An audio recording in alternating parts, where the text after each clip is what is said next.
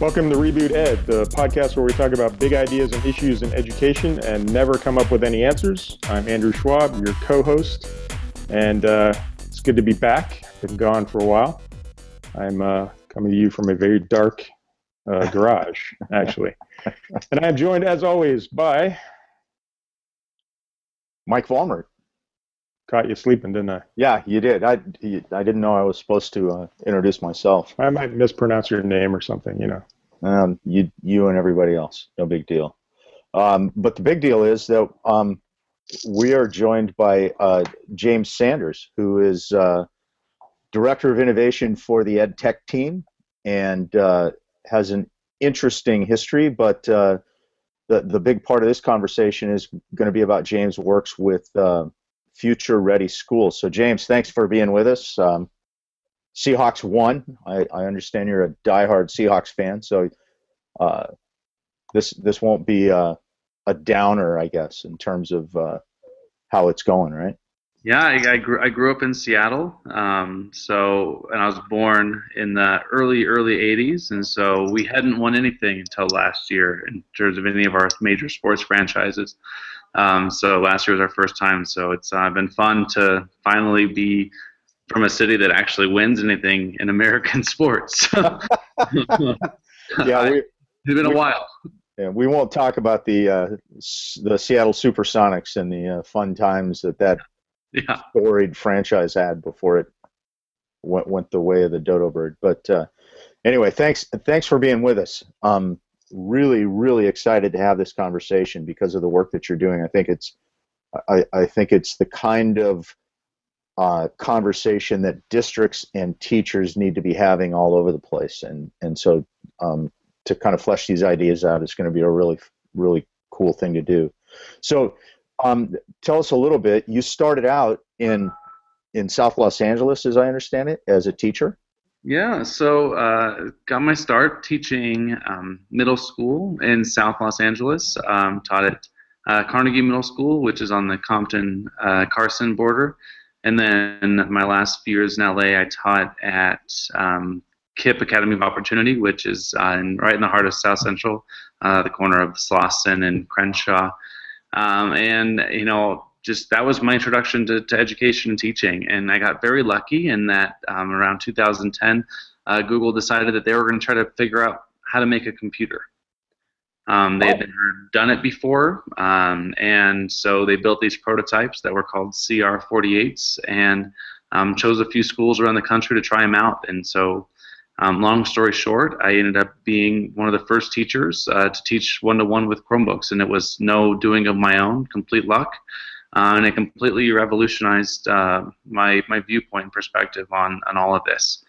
Um, and you know, up until that point, I'd been trying to figure out this whole like direct instruction model where you teach and then the kids practice what you taught them, and then they take it home and do homework. And I just wasn't very good at it. I didn't get it. Um, you know, I didn't enjoy being at the front of the room, you know, trying to explain to them these concepts of medieval European history or, you know, medieval South African history or whatever. Um, you know, it wasn't very interesting to them or it wasn't very interesting to me. And so um, getting the chance to give each of the students their own device and being completely on the web and um, moving in that direction completely changed my, my viewpoint. Um, so soon thereafter, I, I joined the Google team um, while staying in the classroom and helped them build and, and launch the, the Chromebook uh, strategies at ISTE in 2011. And that was a whole lot of fun and, and ended up spending two years after that working for Google um, on their YouTube team. Um, so I built YouTube for teachers and oversaw the K-12 content curation for YouTube EDU on the K-12 side. Um, left left Google to start a in the classroom to start a company called Class Badges. It was an ed tech startup um, trying to figure out ways for teachers to be able to award digital badges to, to students. Um, it was a lot of fun, learned lots. Um, the company ended up selling last year. Um, my co founder Esther sold it, uh, which was fantastic. Um, I moved out to the Bay Area and um, oversaw innovation for KIPP schools, for the schools up there in the Bay Area, and a lot of fun playing around with this ideas of blended learning and personalization and figuring out what that looks like in the classroom, um, and then decided to, to give all that up to move to Washington, D.C. Um, and try my hat at government. So I was a, White House Innovation Fellow focused on education technology. um, for the past year, and it was there that I started to like kind of look at some of the the problems at a bigger scale and figure out what levers we could use. And um, one of the biggest eye-opening moments for me was when we decided to ask students what they thought about the role of education technology in the classroom or the role of technology in their learning. Um, and we created this thing called the White House Film Festival and asked them to create videos telling us why technology was either important or how they viewed it. Um, we got thousands of video submissions, and it really catalyzed a lot of these, um, or calcified, or whatever the word we want to use, a lot of this um, thinking that I had before about why this work is important. I think in education technology, we got into this argument that should computers teach kids or teachers teach kids, and it was this false dichotomy. And you know, kind of just you know reaffirm my belief that you know what, it's a great teacher empowered with amazing technology that creates the learning environments of today. Um, and seeing that we were really bogged down as a, as a nation in a lot of these ideas of testing and standards and you know moving to digital or not digital and just a lot of infighting and um, you know, the came sat together as a team and said we need to do something different. And um, the amazing leadership over at the, the Department of Ed, um, their team came up with this thing called Future Ready Schools. This idea that like, hey, you know, if we could get superintendents to agree that you know this is the new north star for what schools should be, this is the resources the teachers should have, and this is the support that everyone that working in this space you know deserves um, we could do something very different. And so, you know, they came up with this thing called the Future Ready Schools Pledge, invited superintendents around the country to sign it. I think there's, you know, roughly 1,500 superintendents that have signed it, representing um, north of 10 million students. I'm really saying, hey, you know, it's not about all these other things. It's about just making sure our schools, you know, have what they should have. This is 2015, and we're still talking about 21st century skills. I mean, right, right. we're going to be 25% done of this century and you know, we're still looking at some of that early stuff. So I mean, you know, back in the when I first started getting into this education technology space, you know, working closely with you know guys like Andrew or people at the tech team or people at Google, you know, a lot of the stuff that we keep talking about. Um, it's glad to see this finally being pushed to the forefront of just what great education should be, rather than it's like, oh, those you know guys and gals play around with this technology stuff. That's not interesting to me. Versus, no, this is what just education is today. You know, when we talk about whether it's buying cars or buying computers or fridges or building houses, you know, there isn't this like, oh no, we should use the methodologies that worked 100 years ago or all this old technology. No, like whatever's the best available, we should do that. Um, and for some reason, up until this point, education hasn't been, and it's good to see that we're now finally moving into that space. You, um, you, you, you mentioned the, the, the direct instruction model, which is which is really the experience you had in school. It's certainly the experience I had in school. Um, the teacher was the sole source of information with a little supplementation from a textbook or or whatever. Um, I, I I had the same experience as a as a science teacher that, that you talked about. I, I've never had a student that I've met on the street or has come back to, to see me and and I've never had a kid say, "Wow, that lecture on the intertidal zone changed my life." Um, but the experiences that the kids had and the things that they got to do, or the field trips that we took, um, those are the things uh, years and years later that my former students have always talked about. The things they enjoyed and the things that they got most out of those courses were more experiential things that they were participating in absolutely in a direct way. Um, that's the sort of thing that Future Ready is talking about. Yeah, I, I and I, I, think, and the reason why I think it's important for us to slowly move in that direction is because if you look at, you know, our generation and the past few generations, and I know that all of us are probably different generations, but we've really proven that we've done a great job of. That's James saying I'm old, Andrew. I, I was going to say that, but I was going to let James. most diplomatic way of saying, no, I'm kidding. Um, the, the idea that we've proven as a species that we can mess things up. You know, and some of the startling facts that really just make it clear for me today is that in 2015, 40% of all the world's trash is still burned in open air fires. Mm-hmm. And when the, the plane recently went down um, in in Asia, the the AirAsia flight, the biggest impediment to discovering it and finding out where it went down was trash in the oceans. You know, and that's just illuminating one of the many problems. You know, I think 2014 was the warmest record in the history of recorded history. Um, it was and, absolutely for North America. Yeah, we've proven that we do a good job of messing things up. But yet, you know, we have an education system where we believe that this idea of these amazing multiple choice worksheets is going to create a generation of kids that can solve these problems. Is no.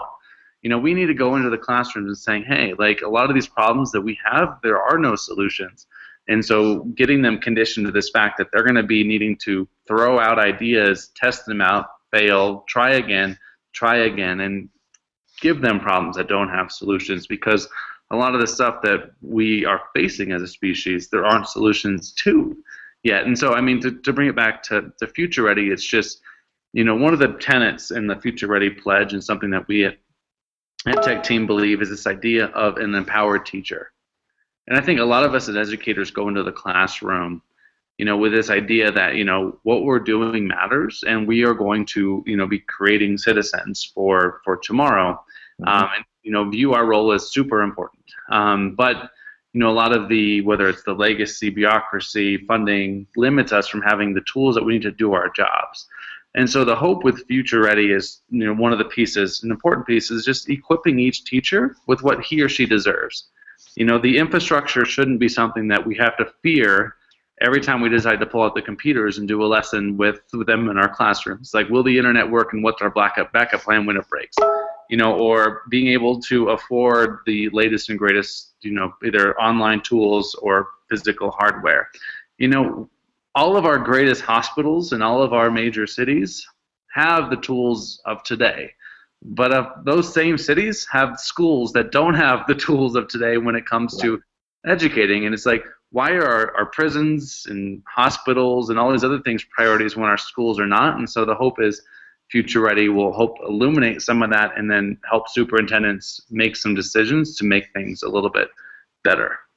But part of it is a pedagogical viewpoint. Um, a lot of those schools, I mean, the money exists. We, we've gone one to one in my district, and we've done it in three years with essentially the same funding and the same money that we had before. It wasn't like the government had to give us a special bank account so that we could go purchase this kind of stuff.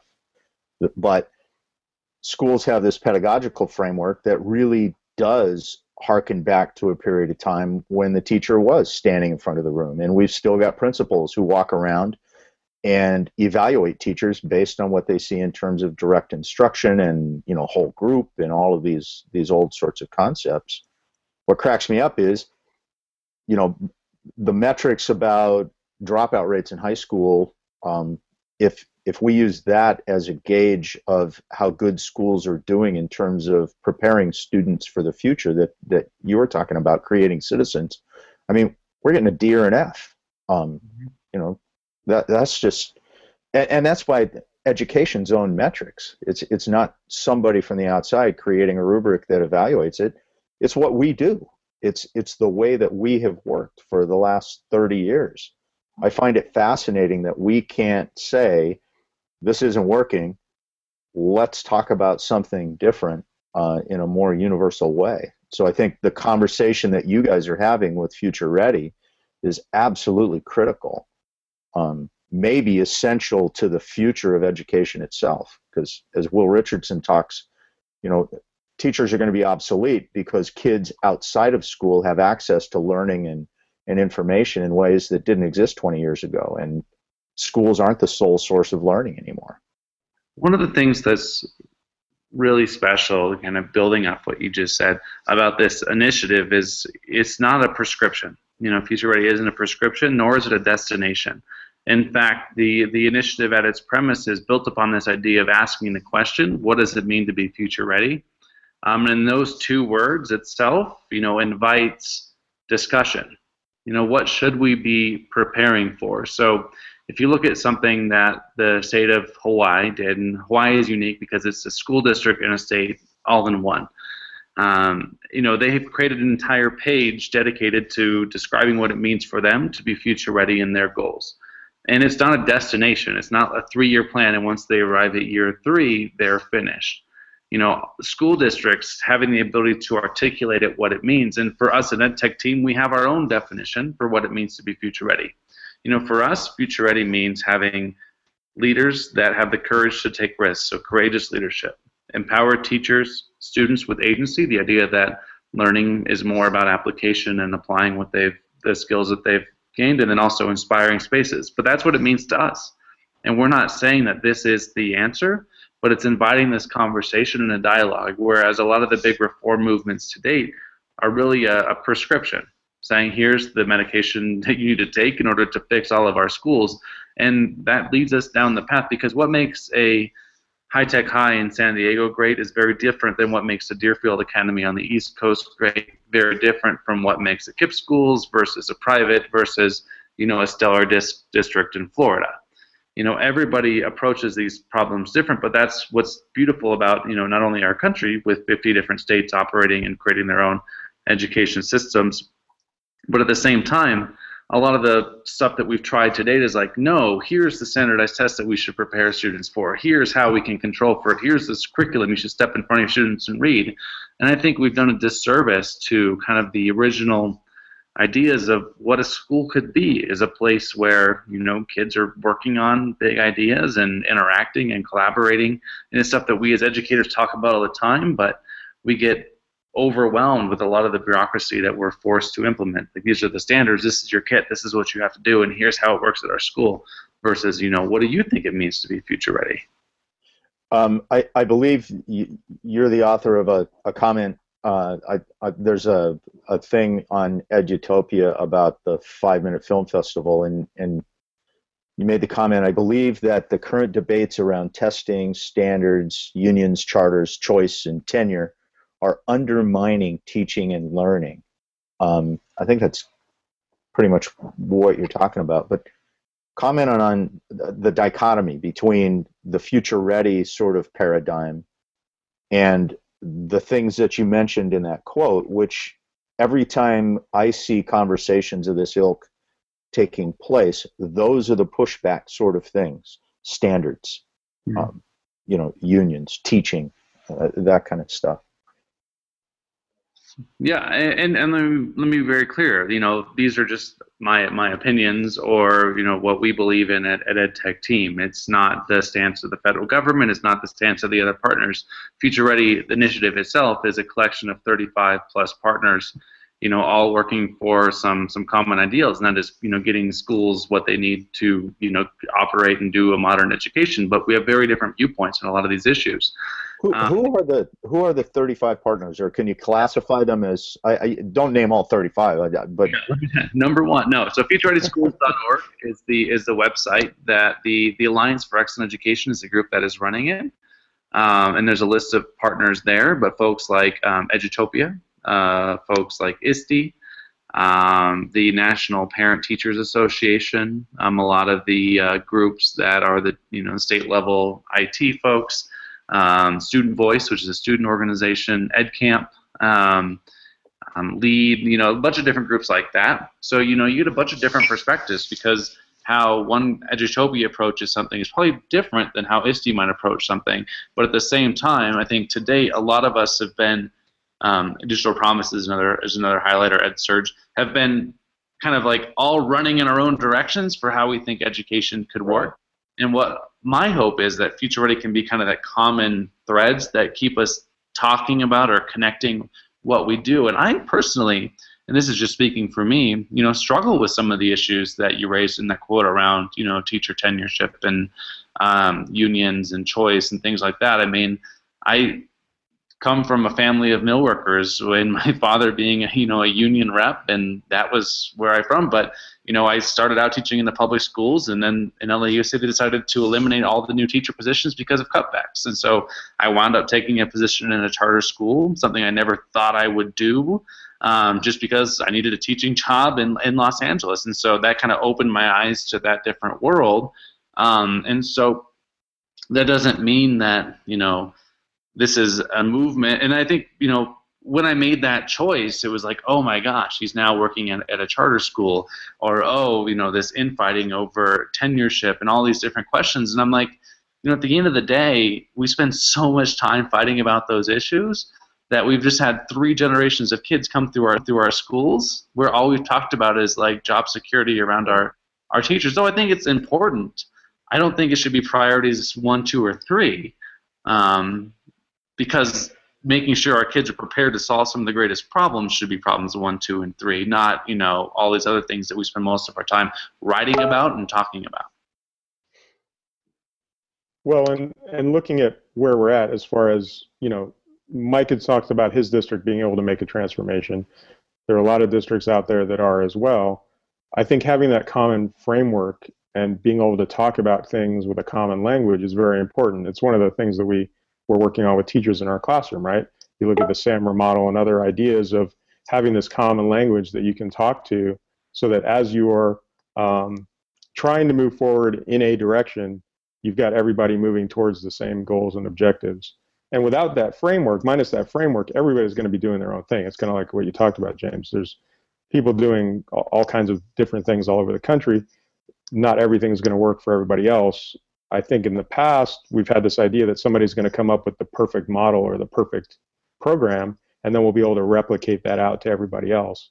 When in reality, being able to have a common set of ideals or, or goals or objectives to talk about, and then have everybody work towards those in their own way, is mm-hmm. kind of what you would hope for with a common standards or common core standards, except we get tied up in that standards discussion about what standards should look like. But I think just just being able to have a discussion about um, a common set of goals and values is really important, and it's going to be um, critical for districts as we try to figure this out because this is, uh, you know, it's one of the most exciting times to be in education, but it's also one of the most, um, I think, disruptive.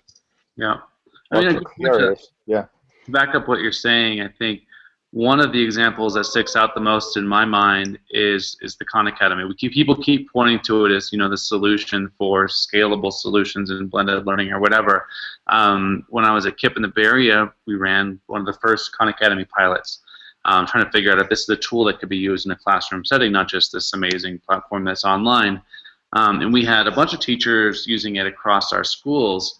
Um, and it was a fantastic experience, and you know, and the platform was amazing. But what I found was that the teachers, or we found that the teachers that you know were empowered to leverage it how he or she saw fit, were the ones that saw the most results from the program. The teachers that felt like, or kind of looked like more of a prescription saying, "Here's the tool that you should use," it didn't work. It wasn't effective, you know. And it came down to like, you know what? Yeah, it's a great tool but in the hands of a great math teacher learning how to leverage that tool effectively. It's not like, oh wow, we don't have money for math teachers this year. Let's just put the kids on Khan Academy and call it good. You know, at the end of the day, great teachers equipped with amazing technology and training is what has transformed good schools. And you can ask that to, you know, Bill Gates or Diane Ravitch. They'll probably agree that making sure that teachers get the training and the support and the resources they need to do their jobs effectively is, you know, 1A before they get into some of the political stuff that they start fighting about. It's it's really a matter of of having a hardcore discussion about pedagogical approach. H- how am I going to frame what it is that kids are doing in my classroom? Are they going to sit there idly while I lecture, or are they going to sit there and work on directed instruction sort of worksheets, or are we going to take a different path and create a framework where kids are really focusing on becoming learners and all that standard stuff is just sort of slid in behind the scenes as it's mm-hmm. as it's needed for that learning environment. That's a radically different approach for many many teachers. It, it, it is and and i and i don't think I, I don't think we know the answers for how to go from where we are today to where we all kind of think we want to be in 5 10 15 years from now. And one of the things that i'm very excited about learning over the next year is uh, we're doing these things called Future Ready School Summits. So futurereadysummit.com, you can look about it. Here at EdTech Team, we're producing these events for school teachers and school leaders to come together and you know spend some time engaging on sessions around empower teachers and courageous leadership. Um, and really, you know, approaching it as to like we don't have the answers, wanting people to come in and experience amazing sessions from people like, you know, Andrew or Jenny Magiera or Ramsey Musallam, and you know, really trying to figure out, you know, what are the things that make people change their practice. I think in the edtech space, people that are listening to this podcast, we've done a really good job of empowering these 5% of edtech educators. And we all live in this bubble. We all have five designations. We all do shows or tweeting and all these other stuff. But like the other 95%, what moves the needle with them? You know, how do we make it from just edtech being this club to, you know, amazing technology in the hands of great teachers being just kind of the standard. And that's the problem I think everybody has to solve here in the next few years if we're going to see radical change. Um, and so with these with these Future Ready Summits, that's the thing that I'm trying to learn is you know like who comes and what does it mean for every other teacher and how do we reach them because I don't understand that. That's a problem that I have yet to figure out. I think it's one that um, is super important. Well, and reaching reaching every teacher with technology is is I think a problem everybody's trying to solve. I don't uh, my well, so I'm hoping that this tidal wave of technology in the classroom is is a forward movement, and we don't see it kind of wash back out to sea as a horrible metaphor. But um, we we are in the middle of this transition, and I see us you know moving down the the path here a little bit where technology is just part of good teaching, and and I hope that all of us can get there. And it sounds like what you're working towards is figuring out what, what that means and what that looks like for anybody or everybody as a uh, as it relates to them.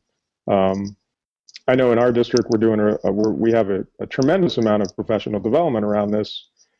In a lot of districts, I don't see that. I see that technology comes in, and there's not a lot of professional development that follows up, and and certainly not a lot of follow through. Right. Um, and without that, you will not have that transformation of pedagogy, and the, the instruction won't look any different. Mm-hmm. And so I think that that is a huge um, problem that that exists out there. So it'd be interesting to see what the discussion ends up being around that. Um, and along those lines, is there is there conversation with um, colleges and universities and teacher training programs about integrating these conversations into new teacher development? I have um, no idea. I'm I'm sure that they're happening at some level at some other place, but I have not been a part of them at all. Um, I think it's an important issue to raise, though. You know, right? What is this next generation of teachers? You know, saying, you know, we maybe not going to be able to change everybody that's been in the classroom so far, but you know, making sure that the next ones that come in are equipped with those tools and mindset and resources. Um, but yeah, I have no idea. That's a great question. Uh, and I know that, uh, like our, our local university, um, the Department of Ed has actually had discussions around this, and they've went to like the Krause Center with their teachers, um, their professors, and had you know some training and discussion about what what do teachers need to know um, as they come out of their ed program. So um, I don't know that it's universal and that everybody's doing it, but uh, it's definitely an area that should be looked at because I think as districts, if we get new teachers in, um, it would be nice at some point if we didn't have to do all the basic stuff to get them up to speed on, you know, what does a 21st century or future ready classroom look like and, and how to use basic technology in the classroom to uh, to affect instruction. So, and, and my biggest goal, I mean, is that we learn from it. Whether future ready is a thing that we're talking about in a year or not, or two years or not, like I don't think that's the point. It's that you know that this moment in time is valuable. Like having you know a diverse group of 1,500 superintendents, and at EdTech team we work with schools uh, around the world, all talking about this one concept is definitely a moment in time. You know whether it's moment that we build upon and it grows into something you know a lot more meaningful and a lot more special. Who knows? Or it crashes and burns is just making sure that we are extracting as much value and learning from this opportunity as possible so that whatever the next initiative is or we are looking for the next iteration on this current initiative we're able to build on those learnings um, so I think that's what we're most excited about, you know, and through our Future Ready Summits um, at EdTech Team being able to meet with other people. So I think my big goal, and I think it, the members of my team would agree, is trying to create this community of schools around the world that are all trying to, you know, that are great examples of, you know, people continually innovating and continuing trying to do new things and um, leveraging the tools to their their most. And you know, and it's something that I don't think we we see we see enough. Um, and we don't want to create another community that you have to like jump through these 10 different hoops to get into. but also, you know, it's inclusive enough that, you know, it's meaningful. I don't know. Um, so that may be random jargon that you guys don't, I mean, I'm just all over the place. I recognize that.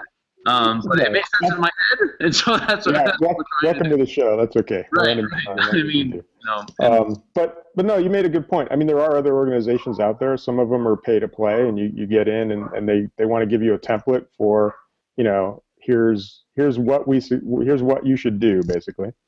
Um, you know, Project Red was a big one with one to one. You know, it's here here are the steps you need to take to do that, and less discussion and, and more kind of prescribed, like you were saying before. So. Um, I, I hope it becomes a, a national discussion and we do see a lot of conversation around this because I do think it's really important um, for education moving forward. Um, whether that's future future ready next year or whatever, but um, you know, I think the opportunity is out there now to start having these conversations because in a lot of districts the technology is there, the practice may not be there yet right? A lot of a lot of districts jumped in and bought a ton of technology to prepare for testing, and now. And I was going to say whether it's just me talking to you guys or, or whomever's listening, you know, whatever those ideas you have for whatever project it is, just put it out there. I think one of the scariest things with taking future ready to this scale is it gets a lot more people involved. It gets messy. You get critics and all of these things, and that's just a product of you know, shipping your ideas. We're all able to construct perfect solutions in our brains for how we see the world. Uh, but that second you put it out there, that's when it's like gets scary, and that's the hardest thing. And every time I see somebody say something negative about Future Ready, it you know makes me cringe. But it's like that's the process, you know. And if it's if it was just perfect, it means it would just live in one person's head, and that would be it. You know, ship those ideas that you have, however radical they may be. Let's figure out why they're wrong. Let's figure out why Future Ready is wrong, and let's iterate from there. You know, everything that Google shipped in its first form was wrong. I'm sure if we all had Google Search 1.0 on our desktops right now, we'd be frustrated by the results that we were getting. Mm-hmm. But it was the idea that they put it out there, they shipped it, and iterated upon it to where we now have a tool that's like, wow, this is super useful. I couldn't imagine my life without it. So just kind of a call to action for whomever it is, even if it's just you, you know, you Andrew or you Mike, you know, just ship it, yeah. put it out there, and then. Right now, it's just us, so that's all you get. no, it's a good message. I think the iterative process is really important, and it's it's being being a good educator. Part of being a good educator is reflection, right? Being able to reflect on what's working and what's not, and go back and, and adjust. I think that's just hopefully part of what we do. Um, is is part of this to curate that conversation somewhere? If I go to FutureReady.org or you know whose blogs do I need to read? Um, to you know to how to read? Of, what? When did that happen? I don't know. UCLA figured I knew how to read, but I, I think they just gave me a degree to get rid of me. Um, yeah, a couple things I need to point out. So at futurereadyschools.org, that is the, the government's uh, site in partnership with the Alliance for Excellent Education. Those are the people that are running it. Um, they're pulling together 12 regional symposiums for district leaders to come together to have these discussions. Um, at EdTech Team, we're hosting Future Ready School Summits where we're pulling together um, teachers and folks to have that conversation. And then we're also just using the Future Ready hashtag, so hashtag Future Ready um, and sharing some of those ideas. So you see different districts publishing websites, um, and I will share a couple in the chat so you guys can add in the in the show notes. Um, so the state of Hawaii created a Future Ready page. So if you just do a Google search for Future Ready Hawaii or Future Ready Palo Alto, you get two examples of districts describing their plans to become uh, future ready. So the idea is more of a conversation. So hopefully you know, all of those 1,500 districts eventually will publish their their vision for what it means to be future ready and kind of sparking that dialogue. Um, our work at EdTech Team isn't just U.S. focused. We're you know working with schools uh, around the world, asking them to kind of tell their stories. One of the things that's really interesting, and I and I may get in trouble for for saying this, is that you know we have this window of time before the new tests really start to count or right. matter you know, so we'll be taking them in June, you know, PARCC or Smarter Balance, or if you're in a state that's opted out. And then it won't be 12 months until we get, you know, after that where we take them again, where we get this, like, did you grow or not grow situation again. So we have this like 18 month vacuum of like, hey, if you're a school, a district, a teacher, like you just do what you think is best at the best of your ability and let the test scores be a pro- byproduct of just great whatever that is um, because you're not going to get slapped on the wrist for not meeting ayp annual yearly progress for that year or whatever it is you know just do the best you you know and let the rest fall where it may because if you guys are following the press like i am who knows where things are going to be at a national level in, in 18 months so you know just say forget all of that. What matters to us as a district? What matters to us as a school? And how do we just do that and let everything else just fall into place?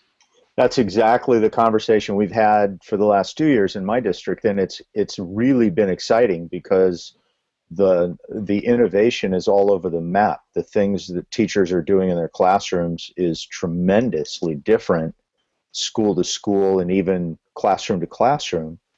Um, and all of it you, you walk in these rooms, you see kids engaged, you see kids working, and and and there's clearly some learning going on. Uh, it's it's literally impossible to get empirical about it and say, you know, what kind of learning and and and how is that going because we don't have any reference points in terms of large scale assessments. But my concern is that when we get those large scale assessments, all of that innovation is going to kind of be curtailed in terms of what the leadership of the district or the school sees as those things that are important in order to generate that growth and those test scores.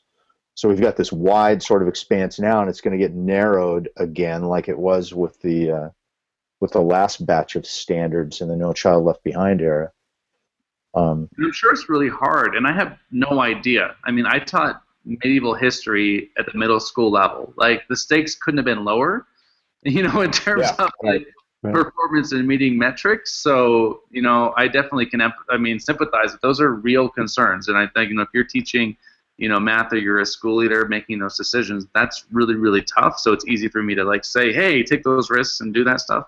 Yeah, but right. I feel like a lot is riding on this. You know, if we don't get this right or schools don't stand up and say, hey, this is what matters, we're going to quickly fall into the like what's the best tool to make sure kids can do the best on this test and end up with a generation of kids that take great tests? And you know and once those you know jobs where you can drive cars go away because it's all automatized and it requires a lot more thinking and creativity we're going to have a bunch of kids who can't compete and do that because it's like wait there's no multiple choice question to fill out? So i don't know. Yeah. I know we're getting we're getting late but that's you know no, but you're absolutely right, and and I think it's it's it's that approach that you were talking about in terms of do these things that you think are best for your kids in terms of creating an environment where they can become learning or learners and then let the test scores take care of themselves but if we shift that focus back onto literally constructing our classrooms and our lessons to focus on the test primarily mm-hmm. what's really important in terms of learning and and you know being comfortable with looking at hard ideas is going to go to the wayside again. Yeah, I think a lot of it's going to come down to how how a district leadership approaches exactly um, what that looks like once we do get results back. And it is a good opportunity now. I've been telling folks for the last couple of years it's a good opportunity because we're kind of in this this vacuum where you, you don't have test results um, it's kind of the wild west as far as standards go, and so it's a great opportunity to experiment, try new things, and see what happens. And um, hopefully, we don't have that constriction. But I do think that n- not getting a more narrowed focus really is going to come down to leadership and what does that look like in 18 months. And that's why I think this conversation is really important now. So, so all right. Well, as, to wrap this up, Mike, you got one. I, yeah, there you go. I do. I, I have one one sort of question um, along those lines. Uh, um, the summits that you talked about with EdTech team, how does one go about getting one of those summits in an area? Like, how do how do I call up EdTech team and say we want to do this in my neighborhood for the schools and districts around here? What's the process? How flexible is that? Or where do I go to see one of those summits? Yeah, I mean, if you're if you're watching this show, um, or you know, you can hear this question, definitely just email James at edtechteam.com, and I would be glad to give you the white glove, like walk you through all the pieces and discuss what would be best. But for people that are looking to just attend one of these summits, so a couple things, uh, FutureReadySummits.com um, is the website where you can see the six that we have up right now. Um, we have Chicago, Iowa, and North Carolina here in think one more that's going to go up there pretty soon here in the United States, and then we have Brazil and Switzerland that we're doing internationally. Um, but you know, one of the things that I'd love to see is districts that are really fired up about this, or teachers that are really fired up about this, figuring out how to get one of these in, in your neighborhood, so that we can, you know, together build this larger community. So each of these are an event that will exist in this one place, but it's part of creating this bigger tapestry of, of events where teachers are coming together and having these discussions.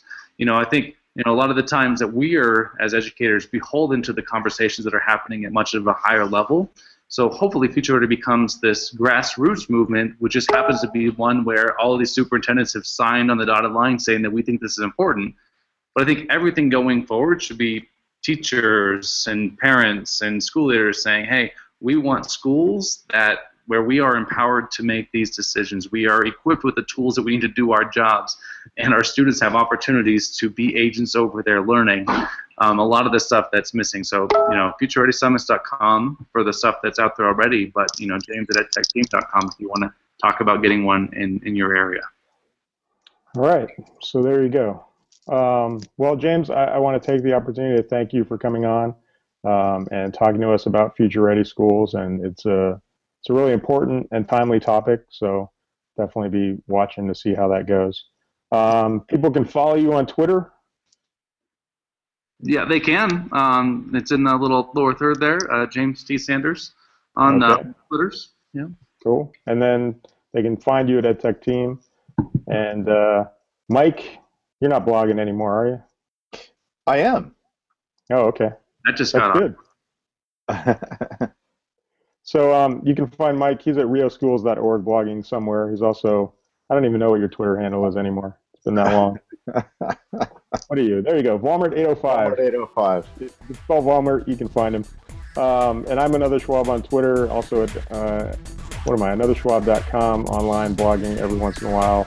And um, again, James, thanks for coming on. This has been another episode of Reboot Ed podcast, and we'll be back at some point in the near future, hopefully. We'll talk to you again. Thanks, everybody. Thank you so much, guys. Music by Kevin MacLeod.